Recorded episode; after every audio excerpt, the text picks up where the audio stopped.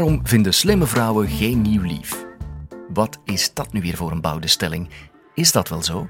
Ah wel, ja. En Dimitri Mortelmans, socioloog aan de U Antwerpen, vertelt je ook waarom. Dit is de Universiteit van Vlaanderen.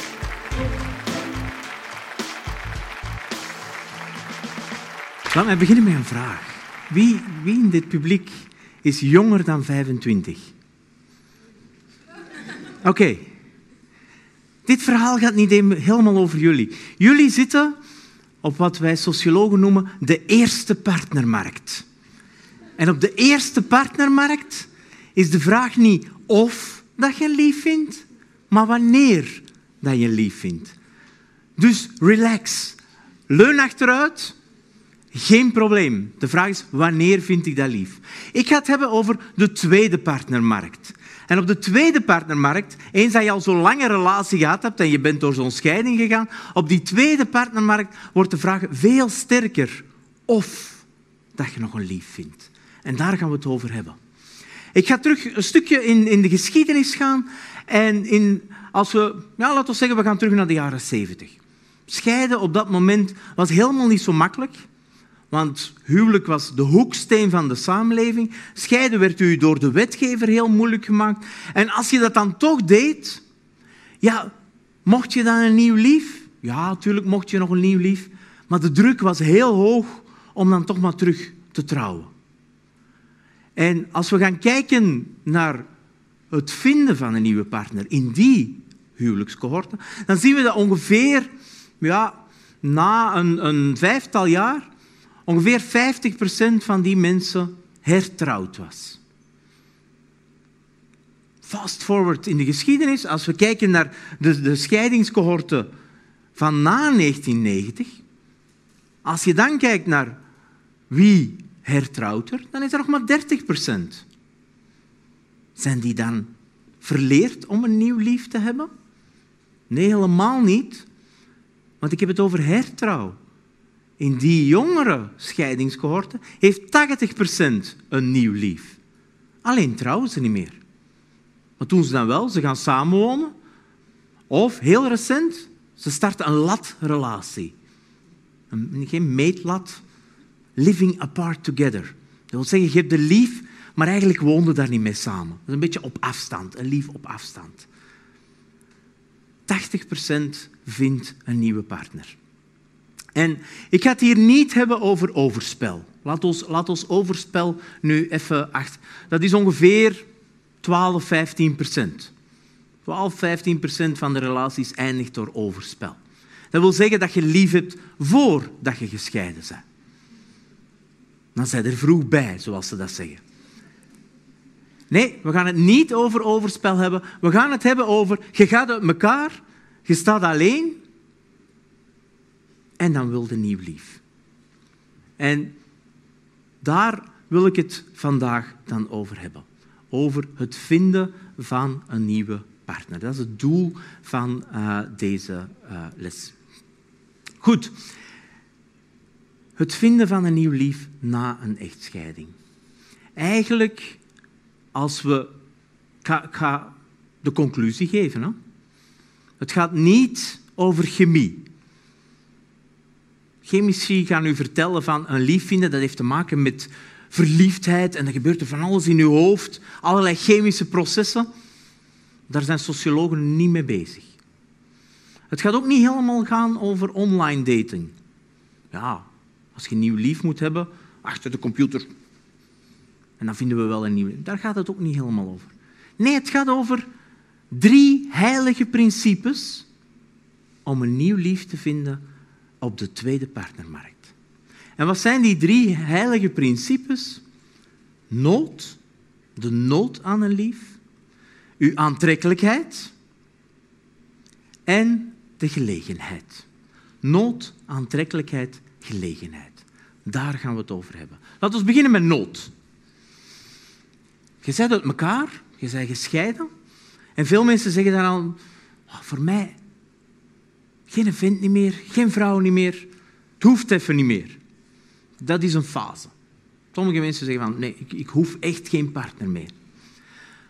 En toch komt op dat moment de nood boven. Je moet zelf de nood voelen aan een nieuw lief. En hoe komt dat boven? Wel, dat kan bovenkomen doordat je als alleenstaande komt uit van een tweeverdienersgezin en je moet plots het rooien met één inkomen. Dus je hebt het allemaal veel krapper. En sommige mensen, er is heel veel cijfermateriaal, dat is in heel Europa zo, alleenstaande ouders vooral, die komen nogal makkelijk terecht in armoede. En dus als uw financiële situatie echt krap is, dan ontstaat die nood terug aan een tweede inkomen. En dat tweede inkomen, dat zit bij je lief. Dus je krijgt een nood aan een nieuw lief. Wil je dan een nieuw lief voor het geld? Nee, zo werkt dat niet. Maar je gaat je radar terug openzetten omdat het krap is. En eens dat je radar openzet, dan is die nood daar. Andere mensen zeggen van, ja, ik kan hier niet alleen. Ik heb nood aan seksualiteit, ik heb nood aan intimiteit. Ik mis dat, een partner in bed. En dat brengt die nood, die radar bij je boven. Nog andere mensen die zeggen van, ja, ik heb eigenlijk ook nood om met twee te zijn. Ik wil niet al die beslissingen alleen nemen. Ik moet elke dag elke beslissing alleen nemen. Of mensen die zich een beetje eenzaam voelen. Die 's avonds alleen voor de tv zitten en zeggen van, hier zit ik nu. Dat is de nood vinden aan een nieuw lief. Om sociale redenen. Dus die nood wil gewoon zeggen van, op dat moment moet er iets terug boven komen. Hij zegt van, ik ga op zoek. Dat is de eerste reden. Tweede was aantrekkelijkheid. En nu zie ik jullie allemaal denken aan een spiegel. En al die alleenstaanden voor de spiegel. Ik zie er eigenlijk toch nog wel goed uit. Oké, doet er wel een beetje toe. Er een beetje goed uitzien doet er toe. Maar je kan er ook voorbij kijken naar aantrekkelijkheid. Wie is er weinig aantrekkelijk op die tweede partnermarkt? Wel, het feit dat je gescheiden bent op zich maakt jou op die tweede partnermarkt al minder aantrekkelijk. En waarom? Ja, dat is ene met ervaring, hè? Die weet hoe dat moet, die weet de goede advocaten zitten. Dat is toch... Dat maakt u minder aantrekkelijk op die partnermarkt als je al een scheiding doorgemaakt hebt. Wat maakt u nog minder aantrekkelijk? Kinderen. Ja. Hoe zegt men dat in Vlaanderen? Dat is ene die met een pakketje komt. Zo noemen ze de kinderen dan op de tweede partnermarkt. Die komt met een pakketje. Je hebt partners zonder pakketje, je hebt partners met pakketje. Dus als je de zorg hebt voor kinderen... dan ben je minder aantrekkelijk op die partnermarkt. Omdat je weet, als je met zo iemand een relatie start, dat er ook de zorg voor kinderen bij komt, dat er ook een complexe samenwoonrelatie, misschien een nieuw samengesteld gezin bij komt. Wat maakt u dan wel aantrekkelijker? Uw leeftijd in omgekeerde vorm. Hoe jonger dat je bent op die tweede partnermarkt, hoe aantrekkelijker dat je bent. En helaas werkt dat... sterker voor vrouwen dan voor mannen. Eens de 35, 40 voorbij, dames, wordt het moeilijker op de tweede partnermarkt. Dus uw aantrekkelijkheid daalt in sterke mate. En dat is minder voor mannen. Wat maakt u nog minder aantrekkelijk? Hè? Werkloosheid of een lager inkomen. Je bent aantrekkelijker op die partnermarkt als je goed verdient. Dan ben je een aantrekkelijke partner. Of... als je een hoger opleidingsniveau hebt, dan weten ze u te vinden. Dus er zijn verschillende elementen die maken of dat je een aantrekkelijke partner bent, los van hoe dat je eruit ziet. En akkoord, je moet er ook nog een beetje goed uitzien om een kans te maken op de tweede partnermarkt. Maar er speelt dus heel veel meer mee dan alleen maar die fysieke aantrekkelijkheid. Dus we hebben nood, uw radar moet opstaan. 2, aantrekkelijkheid. Je moet ook nog een mooie of een aantrekkelijke partner zijn op die markt. En wat is dan de derde? De gelegenheid. Het kan heel goed zijn dat je nood hebt aan een lief, dat je een groot inkomen hebt, dat je er goed uitziet en dat je dan thuis voor de tv blijft zitten.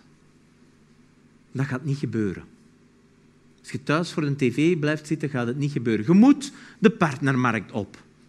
En we noemen dat een huwelijksmarkt of een partnermarkt, maar je moet mensen ontmoeten. Nu, dat is anders dan dat je 18 of 20 jaar bent. Dat is één grote partnermarkt dan. Eén grote partner. Op school is een partnermarkt, in de scouts, in de Giro is een partnermarkt. Je gaat massaal uit. Alles is bijna een partnermarkt. Dat verandert toch wel eens dat je de 35 voorbij bent. Dan heb je niet overal loslopend wild, om het zo te zeggen. Dat wordt kleiner, die partnermarkt, en dat wordt dus moeilijker. Waar is die partnermarkt dan? Nog een stukje vrije tijd? Ja. Aan de toog, bij de voetbalclub, als uw kinderen aan het shotten zijn. Of op uw werk, daar vind je nog nieuwe mensen. Maar het wordt moeilijker. En we zien dat bijvoorbeeld, het feit dat het moeilijker wordt, we zien dat bij jonge mensen, bij die eerste partnermarkt, zien we heel sterke homogamie in opleidingsniveau bijvoorbeeld. Waar gaan de hoger opgeleiden uit? Op vuiven van universiteiten. Dus wie komen ze daar tegen? Andere mensen van de universiteiten. Dus zelfde opleidingsniveaus komen elkaar voortdurend tegen en je krijgt een homogamie in opleidingsniveau. Op die tweede partnermarkt verdwijnt dat. Dan krijg je veel sterkere heterogamie, wat eigenlijk een teken is dat het veel moeilijker is om die partners te vinden. En wat is dan het verhaal met die slimme vrouwen die geen lief vinden? Wat is daar dan het verhaal? Wel, nood, aantrekkelijkheid, gelegenheid. Laten we eerst kijken, want de vraag is waarom vinden die hoogopgeleide vrouwen geen lief? Terwijl als je goed geluisterd hebt, dan zou je verwachten, eigenlijk zijn het de lager opgeleide vrouwen die een probleem hebben. Want lager opgeleide vrouwen hebben veel vaker geen job, hebben veel vaker het hoederecht of de zorg voor de kinderen. Dus allemaal factoren die hen minder aantrekkelijk maakt op die arbeidsmarkt. En toch vinden die wel een lief en niet die hoger opgeleiden. Dat ligt aan de mannen. Het is de schuld van de mannen. Waarom vinden hoger opgeleide vrouwen op die tweede partnermarkt geen lief? Omdat mannen heel sterk op zoek zijn naar een vrouw die minder inkomen heeft of minder hoog opgeleid is. En die markt is al zo krap. Dus die lager opgeleide vrouwen die vinden hoger opgeleide, rijkere mannen. En wie blijft er over? Die hoger opgeleide vrouwen. De markt is leeg. Hoger opgeleide vrouwen na 35 of 40 jaar hebben het bijzonder moeilijk om op de tweede partnermarkt een nieuwe partner te vinden. En leert ons dan nu iets over de eerste partnermarkt? Ga ik terug naar de jongeren hier in de zaal. Leren jullie hier nu ook iets uit? Ja. Ja. Want we weten dat de laatste jaren meisjes altijd maar hoger en hoger en hoger opgeleid zijn. Dus wat zien we komen? We zien ook op de eerste partnermarkt een overschot aan hoogopgeleide meisjes komen. Die gaan moeten vechten voor de hogeropgeleide jongens. Dus conclusie, meisjes. Haast u. Haast u, want de hoogopgeleide jongens zijn bijna op. Hopelijk zijn de vrouwen onder jullie nu niet depressief. En mocht dat toch zo zijn, dan kennen wij een goede remedie. Luisteren naar de podcast van Ernst Koster. Hoe constructief is piekeren? Daarin leer je hoe je het leven toch door een roze bril kan blijven bekijken.